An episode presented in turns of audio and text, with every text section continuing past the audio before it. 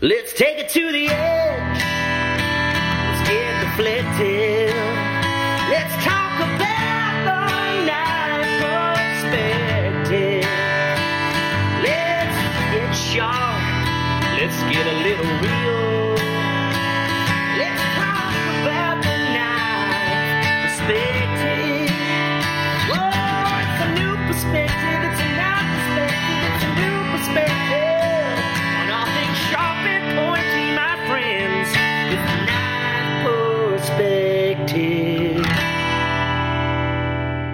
Hey guys, I'm Dan Eastland with Dogwood Custom Knives, and I'm here with Kyle Daly of KH Daly Knives.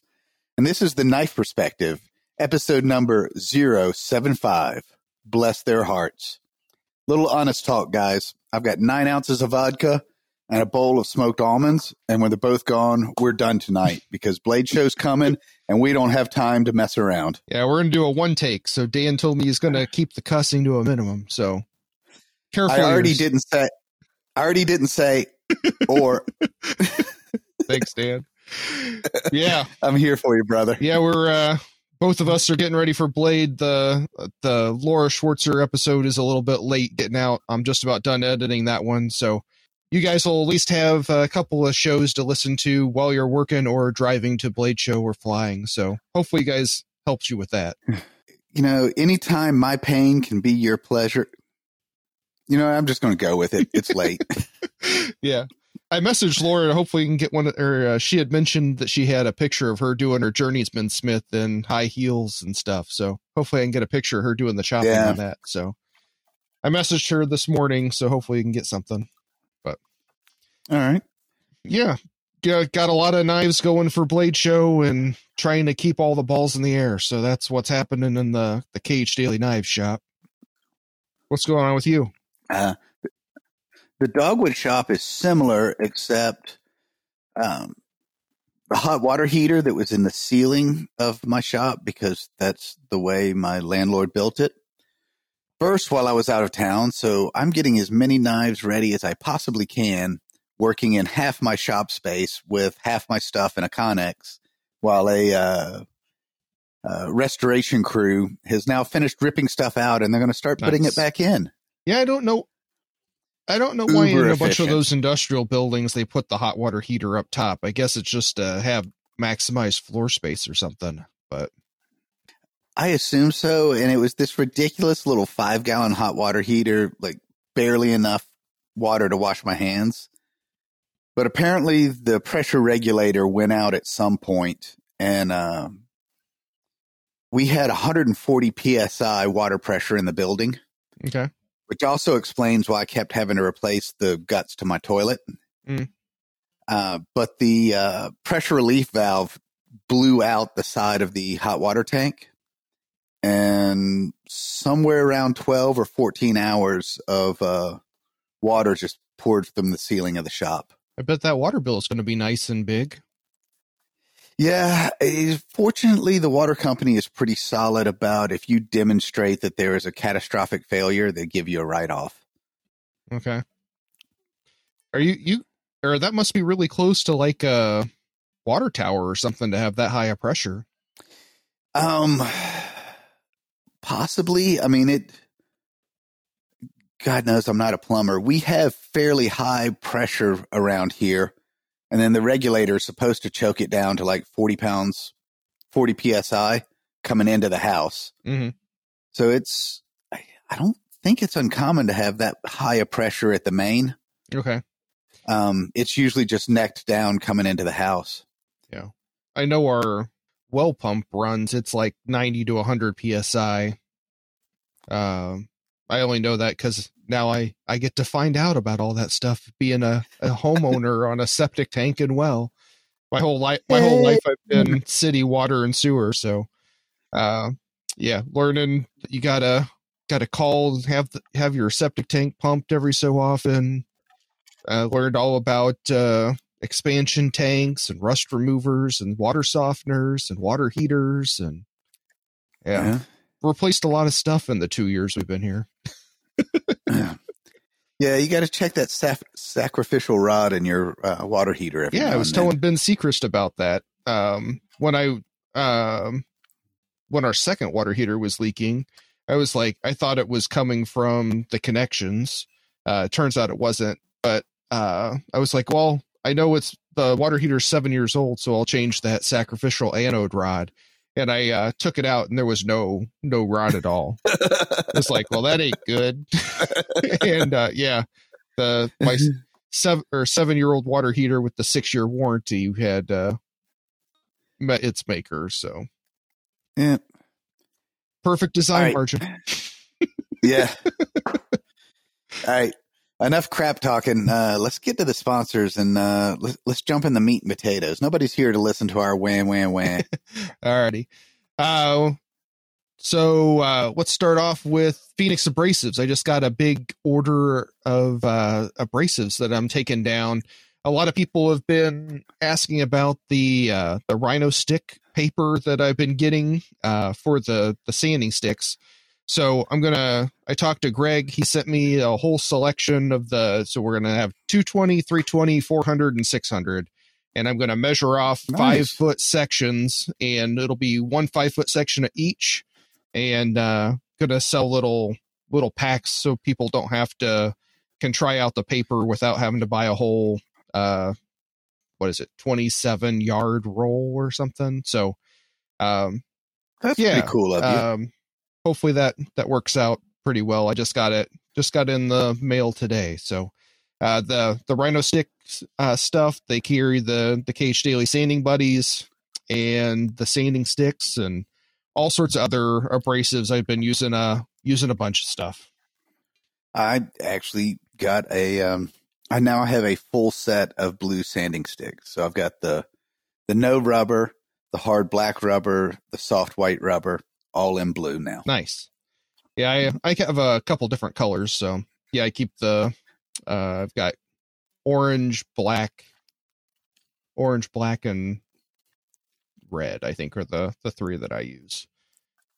Theoretically, I should have the different ones color coded, but um, apparently, I've got some sort of blue fixation. I don't know, therapist, yay, autism, meh, meh, meh, meh. I wasn't listening, but apparently, I got a blue fixation, so I just rolled with it. Well, you're a guy, so you're lots of guys like blue.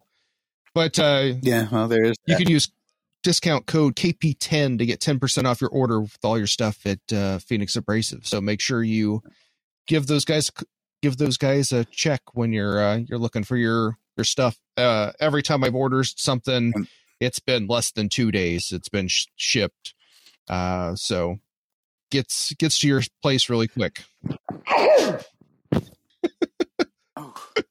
Could have been killed. Damn, that that actually blew my my headset off. You, do you need to take a break? No, no, I'm good. I may have knocked something loose, but I'm good. I just hope I covered the microphone enough not to blow out somebody's I'll speakers. try to make sure to at least uh, lower that one down. Uh, we also have Atlas Materials. I've been using a lot of their materials and stuff. I've been cutting a bunch of that thick canvas micarta that I got from them.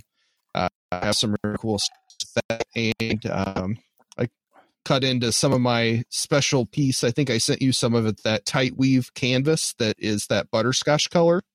oh, that is fucking. I mean, freaking beautiful. So gonna have a have two knives with that at the show, uh, with that stuff. One of them is going to a, a friend of the show, That is- David Anderson. Uh, he he bought a eight inch Oh, yeah he bought an eight inch bread knife last year, and then said, "Can you make me a ten inch one?" So uh, he's getting the ten inch one in Magna Cut with uh, a extra special file work pattern down the spine. Yeah, it's got Nice. got is uh, very good people. five five different patterns all blended together on one knife. So pretty cool. Um, I was going to throw out the Phoenix abrasive. That ten percent off It- Mhm. adds up pretty quickly. Um, about three weeks ago, when the the physical therapist was like, "Okay, you can go back to work now," I walked in the grind room and realized I basically Wow. had no fresh belts. Um, so so I had to make the power order at uh, Phoenix, and I kind of clinched up, and then I put in the the discount code. I was like, "Wow, ten percent is actually a lot." yeah, that helps out quite a bit. Um, You oh man, you talked about our boys at Atlas. I've got um I've got some cool stuff for them. Pretty sure it'll be on the table. I start I got some of their uh two tone rods. Okay. So you know they've as far as I know, they were the first ones to do like the colored uh G10 rods. Mhm. Uh but now they're doing uh like two tone, like they're black and white. Okay. Uh and I got a couple of those to play with and they they give a nice little flair to uh to handle materials. Yeah. And it it works if it's like I use some of the black and white. So if it's dark handle material, it works. If it's light handle material, it works. It's kind of a a nice a nice catch all. Yeah, I saw some. I saw one he had that was uh, some uh, red, white, and blue striped ones that were kind of cool. Mm-hmm. So Oh, the Fourth of July is coming up. yeah, it'll be here before we know it. Just like Blade Show. Yep. Uh, Um. So Ridge Runner Blades, our good friend Taylor Grinds.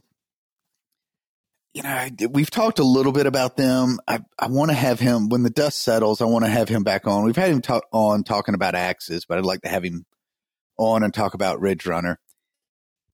I'm really excited about this because it's a big shop with some really good funding, and it's now being managed by a knife guy who, I mean, not just that he loves knives, but somebody that's really in the industry. And I, I really expect some really impressive things to be coming out of uh, out of Riv Run, Ridge Runner blades. Yeah. Very cool. I don't know if we've. Ha- I don't think we've had him on the podcast yet.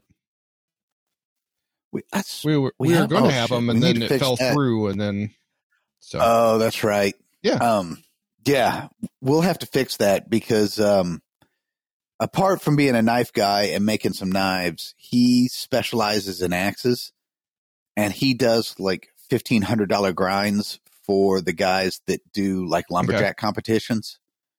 Like he does the really dialed in race axe grinds and that kind of stuff.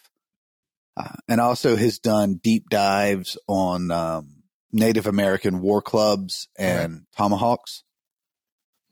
So he's a, a really great source of knowledge on uh, on chopping implements, you know, speed axes, crosscut axes, splitting mauls, uh, hatchets, tomahawks, kind of all things chopping. I'm always extraordinarily impressed watching those lumberjack competitions. Like, uh, especially those first two hits, the guys will like do the first Hmm. driving hit and then they'll hit a second time and there'll be this like huge chunk Like a third of the log Yeah. comes out. or like a fourth of the log. and I'm just like, I'm Yeah. like, that I don't get that much wood out after like 15 hits. Whoa, whoa, whoa, hey, we don't need to hear. We don't need to hear about your Yeah. personal problems.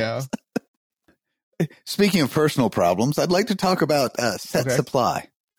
Knife maker materials made for knife makers by knife makers. Uh, and I want to touch on that a little bit. I mean, vast majority of the people listening to this show, you're makers. We're in the maker community. This is a group of another of makers that are they're making materials kind of for us by us. So not only are you getting stuff from fellow makers so they know what you need, but you're also helping support a fellow maker. I have uh, I've used some of their handle material, both their um, uh, their hybrid stuff and some of their um, their inlays, and I've been really impressed. Okay. Spencer sent me a Uh, box of some of the stuff, but I haven't had a chance to really look at it that much. So uh, I'm looking forward. It'll be it'll probably be three, four more weeks before I'm ready to do a full review. Mhm. Uh, but I've been using some of their stuff, and I've been impressed so far. Um, couple of little tweaks here and there, but especially considering how que- arguably new to the market they are, they're dialing stuff in really quickly, and their quality is outstanding. Yeah. Um, and like I said, give me a couple more weeks because I, I don't want to jump the gun, but I want. I'm looking forward to doing a full review because they've got some really good stuff coming out. Yeah. Uh, and then we also have Jantz Knife Supply. You can find them at booth 721 uh, at Blade Show. and uh, you can use discount code KP Grip for ten percent off your handle materials there. And uh, if you're at Blade Show, uh, if you could please stop by uh, a lot of our our dealers and just mention to them or our sponsors and just say uh, thank you for sponsoring the knife perspective. That means uh, a lot to them and a lot to us. Um, that they know that they're they're reaching the market that they're going for. Otherwise, um, we'll we'll have to start paying for this stuff, and we'll be back to like one every six Yeah. weeks. And just think of how boring your hand sanding is going to be without us. Yeah. Uh, then we also have the or the best kitchen cutlery you can buy and bushcraft cutlery, Dogwood Custom Knives, and KH Daly Knives sponsoring the podcast. Uh, you can find Dan and Kyle's knives at knifecenter.com. And you can find Dan's knives at the Cook Station, Blade HQ, Ridge Runner, and Asheville Crafted Edge. You can find Kyle's knives at Northside Cutlery also. And you can find the knife making tools at Phoenix Abrasives and housemade.us. They're selling the, the carbide straightening hammer, and hopefully we'll have the sanding buddy on their website here soon. So I guess it's not fair to say the original straightening hammer, but like the first straightening hammer. I've been doing it for a little while. So Yeah. I, so let's say not the cheap knockoff straightening hammer. I I would just go with uh, somebody that was helping popularize it a bunch. Um, not a lot of people knew about it, and I feel like I helped bring some of that uh, education out into the open to to help a lot of people. So And you know, I I've got to admit I've I've been in a little bit of a pinch between rehab, limiting my work time, etc. And so full disclosure, I dropped my earbud and it landed in the bucket of knives that can never be. Hmm. And you can't just reach into that thing. Like you you got to be kind of delicate. And I started pulling stuff out, trying to get to it, and I started pulling out warped blades. I'm like, that's not so bad. That's not so bad. You know what? I must have saved six, seven blades using the straightening hammer. awesome. Um, it kind of going to be a lifesaver for me for this show. Yeah. Uh, for for any of your super alloyed steels, uh, Magna Cut and stuff like that, it's been one of the best things ever. But yeah, you're saving saving some knives or some of your knives with the straightening hammer. I'm glad to hear that. Yeah. Some of the ones that were in the bucket of knives that'll never be are, are now actually at least two of them are now actually in people's hands and being used. Nice. Did you mark what the steel was or uh yeah. okay. Because uh some I know uh some of those when they I forget to mark them and then it's just like yeah. so Early on, I didn't think about it. Later, once every so often, I go back to the bucket because my skills improve enough that I can recover things that I used to not be able to. So I've learned to just write the steel on it before I throw it in the bucket. Yeah, I've been taking uh, my Foredom tool, which is like a Dremel on steroids, and using an eighth inch carbide uh, ball in or ball carbide burr, and I yeah write it into the steel um, instead of just using a marker because I've I've had a few that I, luckily I already knew what the steel was because I pretty much only just used two, um, but the the marker sometimes can wear off so Yep. Okay, I'm I'm like whew, I'm through at least four and a half ounces of vodka, and we haven't even gotten to meat potatoes yet. all right. So we got the the the Gill or the knife show that uh, is the the big Kahuna for all of us knife makers. Uh, I got Blade Show in Atlanta, June second through the fourth, and you can uh, find Dan at booth five thirty seven. How about that, Dan? I got it written down for you. Oh man, I'm impressed. and you can keep and you can find me at table three double B right next to Phoenix Abrasives. That's going to be at three double A. And on Saturday, I will be teaching my knife file work class at eight thirty.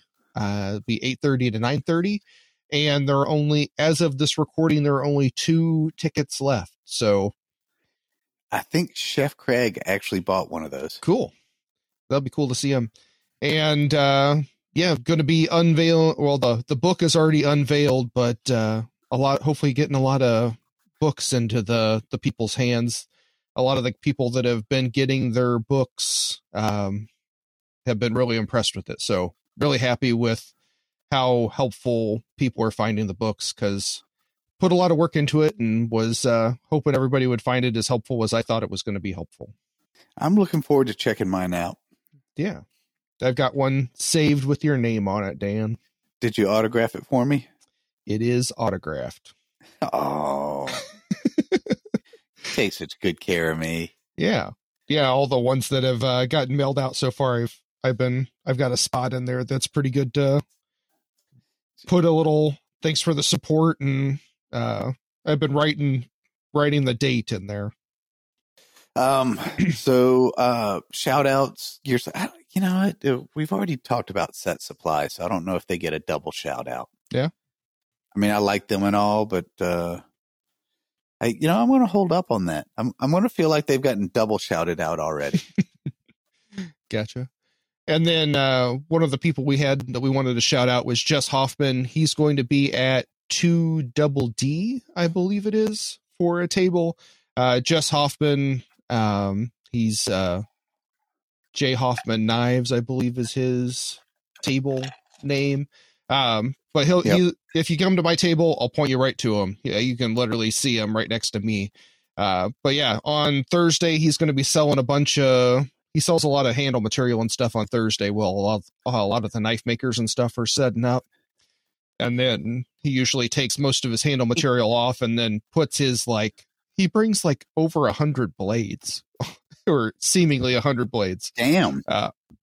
Yeah, he has a he always has a big selection. He's a he's a machine. I don't know how he makes them so quickly. So uh, make sure you check him out. He's a great supporter of the show, and hopefully you can have him back on the show, talk about some stuff with him. Yep. Eh. I'd love to do a post Blade show, kind of a, a wind down with him. Yeah, I think uh, I would say it every year, but I think I'm actually going to take the microphone around and record, do a couple like five minute things, talking with people, try to hook it into my phone and just record uh, right there. Some man in the street yeah, kind of we can just drop a bunch of them together and let have it be live from the floor or something. Yeah. Um, it turns out I may have some extra space at the booth this year, so maybe we could set up a little recording area for Yeah. uh, the knife perspective. Yeah. Let's get into the interview, the meat and potatoes. Um, Kyle and I, yeah, usually I'm talking to you, Kyle. I'm I'm, I'm going to kind of talk to our our listener, listeners. There's, I mean, Beth is probably listening, so there's two. Um, we've kind of fallen into to roles or patterns, and I mean that's it's still an honest reflection of who we are, but it's it's kind of part of who we are, and it's entertaining, and I like being this guy, but it's not it's not really all of who either of us are, and we've been dealing with some stuff, um, and you and I were talking, and it's it's it's the kind of thing that that makers need to know about that we're not always really up for talking about. So I want to kind of take a take a step away from from the pattern or the roles that we've gotten into.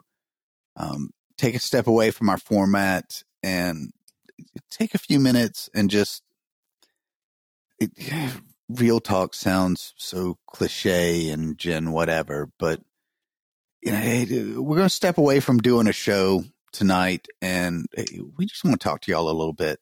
There's there's stuff we've been dealing with, which I'm pretty sure at some point you're going to have to deal with. So we might as well give you a heads up, um, and a little bit of hey, this is this is the nitty gritty part. Yeah. This is how the sausage gets made. Um, and we can talk a little bit. Um, you know, I'll, I'll go ahead and talk about. Um, I've I've been pretty stressed out. Um, you know, um, I had another shoulder surgery. Arguably, Dan was an idiot. Yada yada yada. But I got cleared to go back to work about three weeks ago, which left me with just a phenomenal backlog plus trying to get ready for Blade. And then I had a, a pipe burst in the ceiling of the shop while I was out of town. Um, had a bunch of production stuff that was oh, it was going to be so close to hitting time for Blade Show. So I went ahead and ordered the extra booth space because it's one of those things.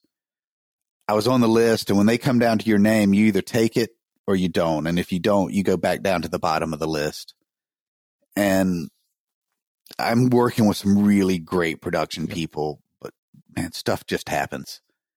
So all of a sudden, none of my production work is going to be ready in time for Blade. Um, I've been completely out of work up until three weeks ago, and half my shop has been completely gutted. Uh, and it's a hard place to be in, but uh, we're going to circle back to around to this towards the end of the show. But stuff's going to go wrong, and you need to have a plan for that. And then that plan's going to go wrong, and you need to have a plan for that. And when that one goes wrong, you need to at least have an outline for what it's really going to be like. Mm-hmm. Um, and I think this year has been, for various reasons, this year has kind of hit you harder than it than it usually does as well. Yeah, yeah, doing the whole, just trying to manage all the cash flow is is a really hard part with uh, doing everything yourself. Um, I didn't fully realize it uh, until uh, doing it. Uh, Todd, when I was asking him about going full time and stuff like that, Todd Hunt, um, was asking him how when he made the decision to go full time and stuff like that, and we were talking, and uh, I didn't realize how true it was when Todd said the easiest thing is making the knives. It's all the other stuff because half your job is to make it, half your job is to sell it, and then you also have to fit in taxes and uh, all the paperwork and advertising and staying relevant on social media and stuff like that. And then um, everybody wants you to go to Blade Show and all these other shows, but there's some really significant costs in there that a lot of people don't fully realize until they've had a booth space there. Uh, it's a significant amount of days for just hotel rooms and then flights or driving. Uh, all that takes time or money. And um, that if you want to have Wi Fi uh, for secure uh, bank transactions, one of the guys that I know uh, Derek Belton, He was asking about credit card transaction stuff, and I told him about the the Wi-Fi and that we've we've bought it a couple of the last couple of years, and um, he uh he he said I'm gonna have one hammer. I'm gonna stamp a Wi-Fi logo into the hammer, so that'll pay for my hundred ninety five dollar hammer. So, and, and the problem is the connectivity is so bad in that room that if you're going to run credit cards, you pretty much have to buy the Wi-Fi. Otherwise, it's going to be a crapshoot whether or not you can get connectivity Yeah. to then. Yeah, and I heard on the free Wi-Fi last year, a lot of people were having much better luck than previous years, and I don't know if that was just because uh, we're still kind of getting back to building the numbers from pre-COVID, and the Wi-Fi just wasn't that overloaded. But um, I remember when I was trying to use the free Wi-Fi, it was just like can't connect, can't connect, can't connect, can't connect, and I'm like, I got people that are wanting to buy stuff, and I can't process the transaction and I ended up losing one knife sale because they're like, dude, I gotta go. it's like, I get it. a couple of a couple of early years. Um, fortunately, my my buddy Mel, sister from another, she might as well be my sister. She, I mean, she has been my ride or die. Next to Beth, she's the the girl that's been there for me for years. Um, but I used to have to give her my phone, and she and the customer would walk outside of the building to get connectivity, process the the Mm. purchase, and then come back in. Uh, and that's the only way we were able to make it work without um, without paying for the Wi-Fi, which, as everybody can hear, is just not practical. Yeah, it's $195 Um, for the weekend, uh, which is no small chunk of change. Um, Yeah, I mean that's that's the profit margin. That's not even a. That is pushing the profit margin on a big knife sale. That's That's basically you got to sell two knives to cover your Wi-Fi. Yep. So Um, yeah, and uh, I still hold to going to a show like Blade is you got to consider that a um a marketing expense. mhm. But the flip side of that coin is you got to have the money to be able to spend to then write off as a marketing expense. Yeah. Yeah, I know uh, quite a few people that are uh times are getting tough and they weren't able to to make the the the commitment this year. So a little bummed to not see people, but uh, as we mentioned in other ones, uh, going to shows like this is some of the only way you get dealers like Knife Center and Blade HQ and stuff like that. Um, they want to come and look at a substantial amount of your knives. Uh, they Yeah. don't just want to look at a couple of pictures that you send or one, uh, if you can even send them like an example knife. Uh, they want to look at a bunch of them. They want to see that you have the the organization and the resources to be able to come to a show like this. Mhm. And you know, I want to touch too on the. Uh, I'm going to dive a little bit on this, and, and let me know if I brush up against any comfort zones for you. But we've been talking about. eh, Kyle and I are in kind of interesting positions. My youngest just left for his freshman year in college. So I'm on the back end of the whole stay at home dad responsibility thing. Kyle's boys are, are much younger. He's on the, the front end side. So Finishing first grade. yeah, Yeah. the, the very, very, very front end. so we've had some time to talk and, you know, I have the advantage of some experience, but, but times have changed. Um, and before we go too much into this, because I get the impression there's a lot of guys in a similar situation, and I'm going to give y'all a little bit of my backstory. Um, I mean, there's the whole public. Jack was born preemie. Somebody needed to stay at home. I stayed at home, which I did. Uh, and people have talked about or heard about me talking about doing my nine months unpaid apprenticeship. Um, Beth has got a really good corporate gig. And kind of what what makes this work is first of all, she's got a job that has got benefits. Health insurance, which God we know is Mhm. key. Um and in my situation, she kind of sat down with me and she's like, "Look, here's here's what full-time childcare for two kids is going to cost. As long as you handle all of the the primary child rearing responsibilities. As long as you keep your shop cost at or below this number then that's going to be cash positive for the family. So basically i was 100% responsible for childcare. But the flip side of that was it gave me a budget um, to buy equipment and it also helped me bridge that period while I was trying to build my name while I was doing research because man yeah it's five ten years to really get established Or more. uh yeah Yeah. um so that in my particular case you know not just having a wife with a good job for the benefits which is i mean that's just step one if you don't have that it's not really practical to try and do this full time. The flip side to that that a lot of people don't think about was intellectually i knew things like if a kid gets sick i'm staying home. That frees her up to to do the corporate thing to to be the breadwinner etc um but man it doesn't take too many being sick school plays pta meetings before your production schedule is is foobar hmm I mean, when you lay out your business plan, you're thinking, I can do this many knives per week, you know, this many knives per month. This is my plan. And then a kid gets the flu and the other one needs a after school pickups and they're doing a play and you've got to do cupcakes, and the next thing you know, your your production time's gotten cut in half for two weeks. Or you've got, or the kids have gotten COVID and, and they can't go to school, and you have to do school from home now for two weeks or more.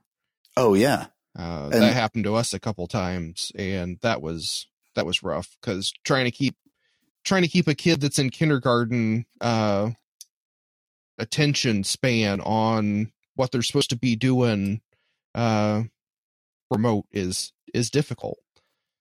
Oh, I couldn't have done it either as a kid or an adult. Yeah. Um. So the stay-at-home dad knife maker gig is one of the more plausible ways to go full time. But if you're looking at that route, whatever you think your production schedule is going to be, cut it by at least a third. Um, kids are going to get sick. You're going to have to go pick up the dry cleaning. It, stuff is going to happen beyond what you're you're used to dealing with in a work environment. And especially in my case, I would get just a little bit behind and then catching up turned into somewhere between impossible and 16 hour days. Um, and there were times that I was pulling the 16 hour days and I was getting my production numbers, but I wasn't being a very good dad. Yeah. Um, and yeah, I, I was half asleep, zombie, trying to take care of the dad, trying to take care of the boys. And you come back to the work balance, work life balance issues. So uh, the stay at home dad gig really makes knife making practical. Take a few minutes and and try to plan for you're not going to have as much production time as you think you yeah. are. Um, you know the the eight hours or ten hours that you used to get as work time when you went to the office is not going to happen. Yeah. In this environment. And then trying to make uh, all those hours as productive. Uh, it doesn't take long at all to like just sit down and drink a cup of coffee or whatever you're doing. Uh, next thing you know, an hour's gone.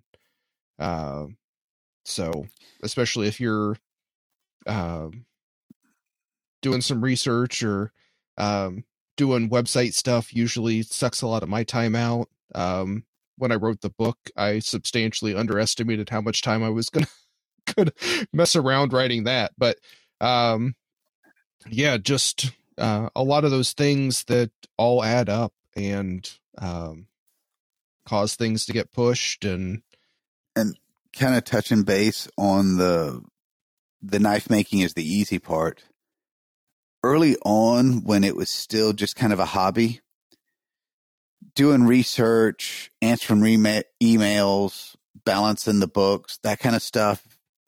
I could do that in the in the evening for a little while between cleaning up the dishes and watching a TV show, or I could hang out with Beth and knock that stuff out. It didn't take long before mm-hmm. that was two or three hours. So if I try to do it at the end of the day, which was usually when I hung out with Beth, all of a sudden she's been asleep for two freaking hours before I pull my head up and realize it's time to go to bed. Yeah. And that gets detrimental to your your relationship with your family. And let's face it, the whole reason you work hard is for your family. And if if you're not there for them, then then what's the point? Mm-hmm. Yep. Um, well said.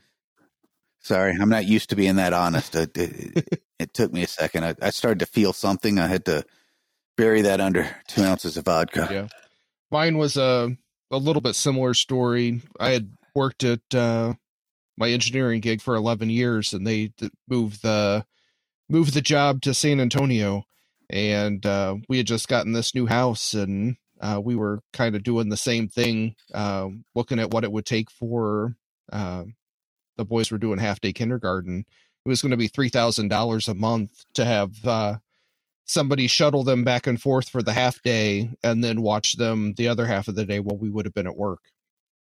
And we were running the numbers and stuff, and um, made a lot more sense to have me do it, try to make some knives and do some supplemental money. Luckily, my wife's a teacher, makes some pretty good money and has benefits and stuff too with her teaching gig. So um, that made it a lot easier for us to kind of make the the knife making thing work for as long as it has so far. And a little bit of that trap is okay, um, I'll put the I'll take the kids to school and then I'll have five hours to make knives. And if I work just twice as hard as I normally do, then that'll cover the production time I need and then I can go pick up the kids. Eh, you can't work twice as hard as you used to, and you certainly can't do it consistently.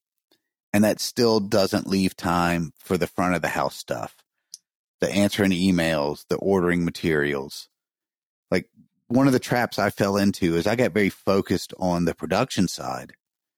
And I could budget for the production side. And I'm, you know, I, I've been five foot nothing, 200 nothing for my whole life. Like I, I am used to outworking everybody around me. That's just what it took. Um, and I, I was prepared to work harder but I didn't appreciate that it's not just grinding it out. Like you can get in the shop and grind it out. I mean, you can you can drive hard, but that doesn't cover the everything that happens outside of the mm. shop.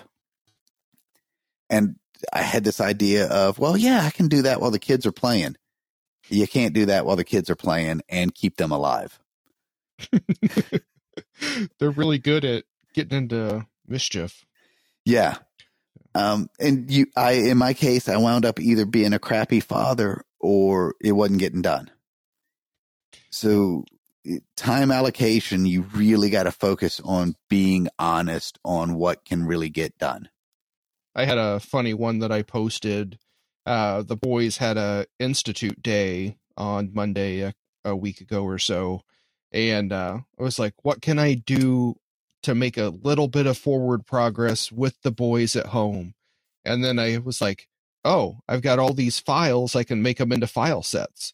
So I had the boys unwrapping the files from the plastic packages and then putting the little straws on there so I could wrap them up in saran wrap and uh, drilling the holes on the golf balls and uh, putting the like I had one of them with the vacuum cleaner. He would suck up the little uh, rubber rubber as it was coming out of the drill bit and um, so try to keep them as involved as possible, but um, just trying to make a little bit of forward progress there. That's that's really solid parenting because that's the other thing I struggled with is, and part of it is my communication skills, but finding ways to keep them entertained while I work. Mm-hmm. And in my case, really, what it uh, wound up doing was I was focused dad until I until they went to bed, and then I worked for another six hours. Yeah. But it wasn't long before I was running on four to six hours of sleep a night. Yeah. Burning the candle at both ends.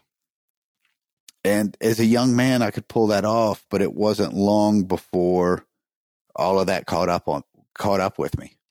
Um, one of the other things that was really funny was last year I had a whole bunch of my flat sanding sticks, so I was having them put the little rubber pieces in the bags with the business card and a sticker, and uh, they're really good at loading plastic bags. So uh, if mm-hmm. you can find things to keep them with you, um, they're they're forces to be reckoned with when they they put their mind to it. But um, I think it's also a really good way to demonstrate them uh, working hard uh, so they can actually see some of that stuff. So they're not just in front of a screen all the time, even though it'll take a lot longer than just doing it yourself. Um, I think it's important to try to involve them in to get them comfortable around tools and stuff like that too. Um, part of the reason I invested in a SawStop for I knew my engineering job was going away was it's like I want my boys to be able to work with some of this stuff and I want it to be as safe as possible um, when I was looking at upgrading some of my equipment. And and you make a good point. I used to get very focused on just getting the job done instead of this is a chance to teach them a lesson and it's going to take twice as long as it needed to, but it's kind of a twofold. You entertained them, you taught them a lesson, and the work got done. Mhm. So you, yeah, it took twice as long, but you got three times as many things accomplished.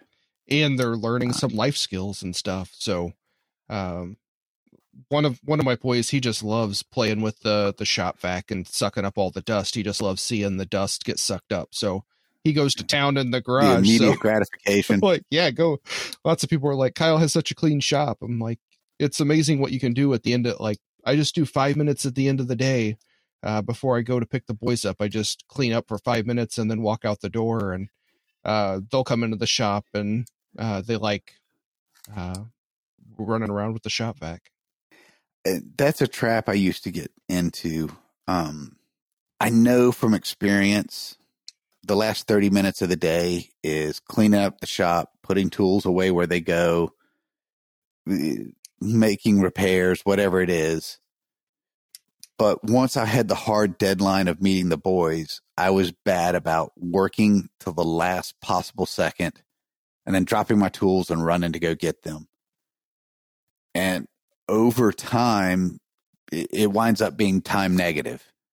The time you spent looking for that tool, the time you spend fixing the thing that just needed, if it had just had maintenance six Yeah. weeks ago, that short term thinking of, I've got to finish this can bite you in the butt. That if, if you can be disciplined and do the last however many minutes of the day is clean up, put away, maintenance, that will help long term. I I got trapped in that short term cycle of this has to be finished by Friday. Trying to trying to stay up on all that stuff is hard. Um, I'm my personality trait is I try to stay as organized as possible. Although my desk usually ends up being being a pile of doom. The engineer Well, is is, if you look at my desk, it's not. It's it's organized for me, but uh, my wife wouldn't be able to find anything. But out in the shop, everything stays a lot more organized. Try to, um, and it helps me maintain the levels. Um, maintaining the handles. Um, I can. I know. Oh, I need to get. I need to cut up some more strips for 600 grit, and then uh, I'm down to yeah, or get shop or- rolls. make sure you saying. make sure you check the level on your shop roll every so often. Um, oh yeah, that one's bit me in the butt already. um, but yeah, then I go to. Uh, I only have one pack of 600 grit left, so I usually try to have two of 400 and 600 grit that I use the most. So, um, just trying to keep those inventory levels up. and I've I've kind of maxed out where you can go with one person in a shop, which kind of brings you to a couple of perspectives. You can you can bring on an apprentice, which is an enormous amount of time. Like I didn't appreciate how much extra time it takes to teach somebody while you're working. And if they're going to stay with you for years, then it's a solid investment. But uh, when I was in the fiddleback shop, I believe the average was one out of every 10 apprentices finished the process. And that's not worked in the shop. That's just finishing the process. So bringing on an apprentice is a phenomenal time sink that may or may not get you a return. Um, you can bring on an employee, which comes with all kinds of legal hassles and payroll and the cost of the employee. Uh, or you can take the direction that I did, which is I, I, I kind of tippy toed in the water for mid tech, but was looking. I, I, I've tried to find larger production companies that I could lease time from. With the exception of a really good apprentice that is passionate about what they're doing, um, employees or production companies, the first thing you've got to accept is they don't care as much about your stuff as you do. Like that standard, that attention to detail, that willingness that you're going to put in, you've just got to understand that your employee or your production company, they're not going to have that level. It's not their name that's going on it. They don't care that much. So, first of all, you've got to allow for that. And then every step of the process that's not in your shop, you lose control of. You know, theoretically, you, you set the final standard but in the end, there, there's going to be compromise. So if as a as a full time maker, there's a good chance that you're going to peak. I mean, because there is only so much work one person can do. And at some point, you're going to look at either jacking up your prices and start doing art knives, which that's a totally respectable thing that's one way to be able to make money in a single person shop. The other is you got to push more volume. And there's limited number of ways that you can push more volume. And just realize that employees come with a whole set of hassles. Not just dealing with another person, having another person in your shop touching your stuff, but there's legal requirements. Um, you might be pay- the rule of thumb that I've heard from some other guys in the construction industry is it, for every dollar that you pay that person, there's least at least another dollar in cost. So if you're paying somebody ten dollars an hour, it's actually costing you twenty dollars an hour by the time you do unemployment insurance, minimum benefits, state requirements, taxes, so just keep in mind if you think about bringing somebody on and you're like, ah, 10 bucks an hour, I can afford that. No, no, no, no. It ain't 10 bucks an hour. It's 20 bucks an hour. And 10 of that. And you need to have the equipment for them to do the job. So you might need to buy another $3,000 grinder. You might need to buy uh, other equipment. They can't, you guys both can't be at the drill press at the same time. Stuff like that. And and what was a big deal for me was when your kid gets sick and you can't work that day because you're doing the stay at home thing, you still got to pay that dude. Like you can't call him Monday morning and go, Hey, kid's sick. We're not working today. Yeah. And I guess some people could do that, but you'd be a jackass. Um, you know, once you bring that employee on, you're committed to a certain number of hours providing work for that guy. Mm-hmm. Um, and these are just some of the things that nobody mentioned to me that I wish they had. Uh, that, that, you know, learn from my mistakes. It's way cheaper. yeah. All right. Um, got anything else? Um, yeah, I was just looking at the the semi cobbled together, completely unformatted show notes. Um, we we've kind of touched on things that uh, that people didn't tell you. Um, yeah, there's there's some room to talk about swallowing your pride, and you're going to have to make some compromises. Uh, feels like this is a good chance to circle back around to, man, stuff is going to go wrong when when you've got the plan to go full time, and you look at it and you go, if this happens, I'll be fine. That's when you just need to giggle because that if this happens ain't going to happen. You need to have a plan B of when this doesn't work out, this is my fallback. And then just know the universe is giggling, and you need to have at least a plan C, if not a plan D, of when these goes wrong, these go wrong, this is what I'm going to do, and still be able to be okay. Yeah. You might not be top of the world, but you need for things to have gone wrong at the third or fourth level and still be okay. Um, and if you can do that, that's when you're ready to start making the, to honestly start taking a look at making the move to full time.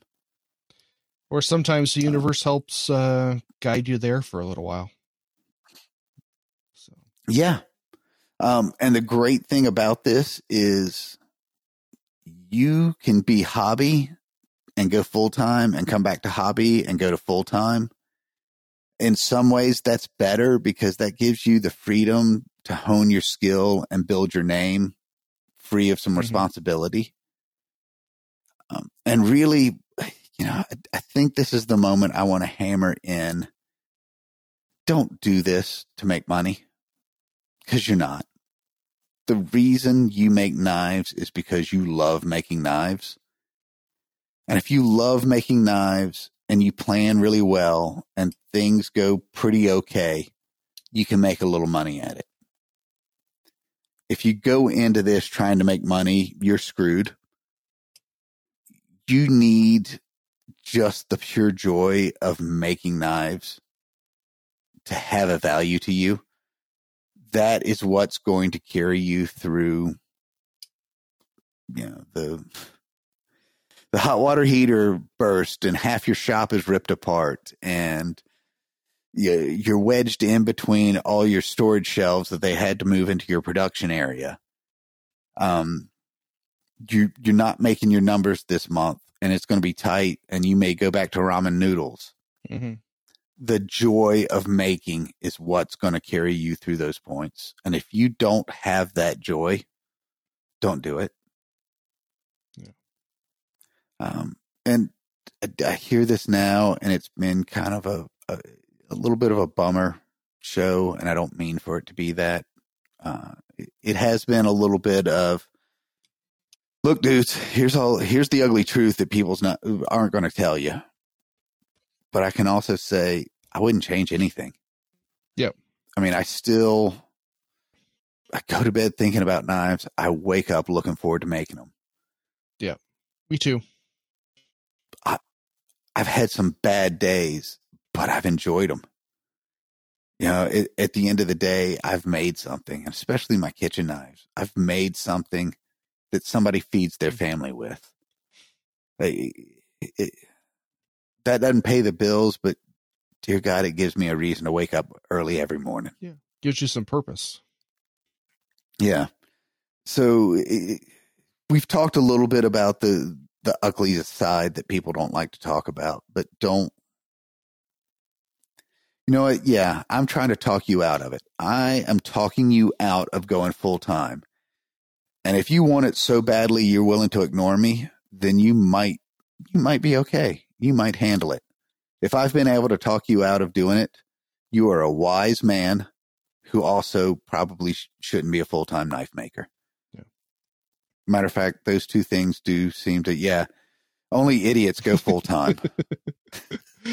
nice. Um, you want to give the uh, bring it up a little bit and talk about uh, this before? Uh, oh, yeah, you know, it is close. So, funny story. Um, I've got five more boxes to go through to try and find those posters.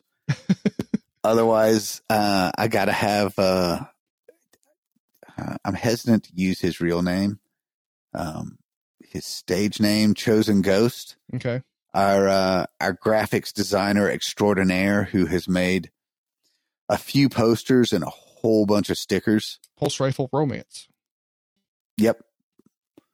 Um, but there are some limited edition posters that are somewhere in the boxes that got packed up when the water pipe thing happened. The, they should be fine.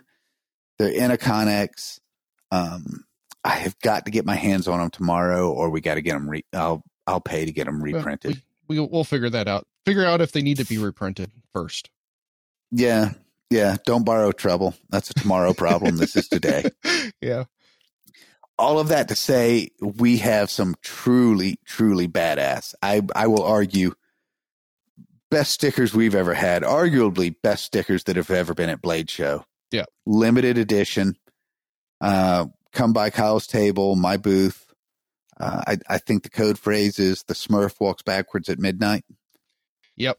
yeah we've only got a handful of those so they're not getting set out for the the 14 year olds to throw in their bag of of swag no no no, no Mhm. you you got to be in the inside. We got to know that you're going to appreciate it. But they are hands down the coolest stickers I've ever seen. Yeah i'm super excited how they came out with or came out uh, it's a um beer bottle ish type label and uh, says uh, "Say goodnight, Dan" on there, and it's a barrel aged porter uh, with the Blade Show and our KP logo with the the 2023 in Roman numerals. It looks super awesome. Um, I'm I'm also going to mention that uh, I had them work up some new uh, dogwood custom knives uh, stickers. Ah, can't wait to see how that worked out. Yeah, I I'm really excited. Kind of change it. The it's still clearly the theme of the old school dogwood blossom, but I gave him some autistic freedom, and he absolutely killed it Nice, in a good way. cool. Hopefully, I can. Is there a phrase to get one of those? Do I need to Um, put me down for one of those? whew, you know, I, my first seven responses I knew needed to be edited, and you weren't going to edit those, so. You know, well, I, I have to think of something. I mean, my cat, my, my default phrase is always the Smurf walks backwards at midnight. Um, a really good friend of mine in high school, uh, used to jokingly refer to that. And then a guy I played rugby with was teaching English in China. And jokingly, I used to put that in some of our emails. Mhm. And he finally, he called me. He's like, dude, you have to stop doing that. The state police have come by to talk to me twice. It's not funny. You have to stop putting random phrases in our emails. they look at all that stuff over there. So, of course, I responded with, I will not say the Smurf walks backwards at midnight anymore because the Smurf does not walk backwards at midnight. yeah. No. Um, but no, I, I, I think that's a, a, solid fallback phrase until we come up with something more creative. Sounds good. So make sure you hit hit Dan or my table, and we can uh, get you a sticker. Um, yeah. Yeah. do you have anything else? Um, that's about it. Uh, sorry for the the kind of free form, um, stream of conscious uh, show tonight. Uh, is Kyle has probably not edited out all the ums and ahs. You figured out we're we're actually kind of idiots, but we are thoroughly entertaining idiots, and I appreciate y'all y'all spending a little time with us. I appreciate y'all's support, and I, I look forward to seeing everybody Yeah, at Blade Channel. a lot of people year. tell me you don't need to edit; just put it up there. We'll we'll, we'll deal with it. So this will be a good test to see if you really can handle it. Turns out you'd really rather have edit it so we don't sound like idiots. So you can keep in touch with the podcast at knifeperspective.com, connect with us on Facebook and Instagram, and find the podcast all sorts of different places. And you can keep in touch with Dan Eastland of Dogwood Custom Knives at dogwoodcustomknives.com and Dogwood Custom Knives on Facebook and Instagram.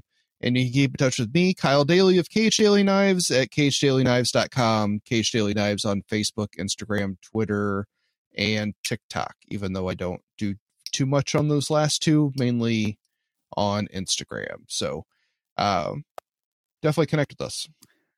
Oh, you know, last second kind of throw in. Um, really long story. I'll try to cut it short. I had to go play corporate spouse for a, a, a trip with Beth, which I thoroughly enjoy. I love doing it, but it is it's time away from the shop. But it is also a time where I can do things like read a book, which I just don't do very often and I stumbled onto a book. It's completely unknife making related, but I read it and it's a lot of work for me to read. So make that what you will. It is called uh, The Self Made Man by Norah Vincent. Okay. What's that about? And I have come to realize, All right. well, I, I'm about to tell you actually. Um, I have come to realize that every guy that has to interact with women should read this book because it'll help you understand how they perceive us. And every woman that has to interact with guys should read this book because it can help you perceive all the shit that you didn't think you saw. And it is, uh, she was a lesbian who went I guess for lack of a better term, undercover as a man for I think two years. Um, and base, her original premise was she was going to basically write a book about male privilege and how easy men have it, and she, I mean, she went so far as to go see voice coaches and learn to really pass. And like one of the things I didn't even think about was she was talking about men speak at a lower register because they tend to use fewer words, simpler thoughts, and they deliver, they speak at a slower cadence where women tend to use a whole lot more words. So with each breath, they're trying to force all those words in and they come up at a higher register and they use more words. And that's just one of the little things that I never really thought about. But she, no shit, beard with some some coaching, lived as a man, um, went to some men's support groups, uh, men's bowling league. Actually, for my my fellow Catholics out there, uh, was a uh, a novice in a uh, monastery for a while. Uh, side note, uh, she thought she was going to write a book about um, male privilege and how easy life is, and round up writing a book about holy shit, women have no idea how hard it is to be a man. Um, but a big part of what I got out of it was, yeah, there are times, even dealing with my wife, who is an absolutely amazing woman. And I think to myself, you're just not getting it. Like I'm, I'm communicating and you're clearly not getting it. Uh, it was phenomenal to hear a woman describe why she misunderstood so much of male culture and masculinity. Like one of the points she makes was that men didn't communicate things, in some cases, feelings, um, in language that she knew, so she just didn't think it was there. So it it's kind of a phenomenal lesson on. Uh, it's really helped with Beth and I on things that I think I am very clearly communicating. I now get that no, no, no, that that that's a language or a frequency mm-hmm. she's just not aware of, and she missed that entire conversation. Um, a couple of my female friends have read the book, um, and a couple of them have been like, "Holy shit!" Mm. I just realized I've missed half of what my husband has been telling me. Um, it's an interesting book, but it it really kind of helped me understand dealing with the women in my life. Yeah, that's interesting. Yeah, sorry, I know it's it's not knife related and it, it's a little out there, but it, it's a phenomenal book. There was a comedian that was talking about the the difference in how many words a day uh, men and women speak, and uh, he said your man just doesn't, or he, it's not that he want doesn't want to talk to you. He's just out of words for the day. Which there is some actual scientific proof to, um, and she alludes to the you know men there's the nonverbal communication and that sort of thing. They communicate so much with so few words. And that's not how women and that's not how women are programmed to understand things. Yeah. Um but and there's a lot of other nuances that there's no reason to go into on on this podcast, but you really might find it fascinating. It's not a hard read. It's a couple of hundred pages. I mean, I I got like a seventh grade reading level, so if I made it through it, y'all can. Cool. Y'all could probably do it on a weekend. It took me about a week. Yeah. Oh shit! Speaking of books, Larrin's new book is out. Um, I ordered it, but I haven't gotten my copy yet. Oh, speaking of nonverbal communication, for all of y'all that can't see the camera right now, I'm clearly communicating some sentiments to Kyle right now. When the first day it went out, uh, Larrin posted that uh, Amazon had it for 25% off. So I immediately bought the hardcover version because uh, plan on getting him to sign I- it and having a bunch of people that he talked to in there. I want to have them sign the the chapters and stuff at Blade Show. I think that'll be cool. Uh, I ordered mine, I think yesterday. Uh, side note for you Kindle users, um, I think he's got it cleared up, but there was a scam going on where you thought you were buying his book and you actually wound up with, I think, Little Women from Jane Austen. That sounds like a good read. yeah, I don't know, man. It's, I mean, I'm perfectly willing to read about a lesbian pretending to be a man, but Little Women just seems like a, a stretch too far for me. Gotcha. Alrighty. Um, I I have not read it. I have read some excerpts of his um, digitally, and I've really enjoyed them. So I'm looking forward to the, the whole book. Yeah, I haven't I haven't even touched it yet. So um, I imagine I won't read a whole bunch, we're, but we're doing the Blade Show. Blade Show, but We're doing the Blade Yeah. Show boogie.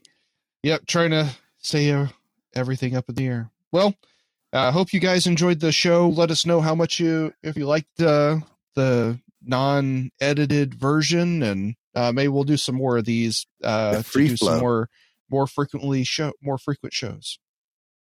Uh, There's really only thing. Yeah, no, no. There's only one thing left to be said. Say goodnight, Dan. Good night, Dan. Well, let's take it to the edge, cause that's what's expected in this discussion. This is the Knife Perspective. Let's get to the point. We're gonna talk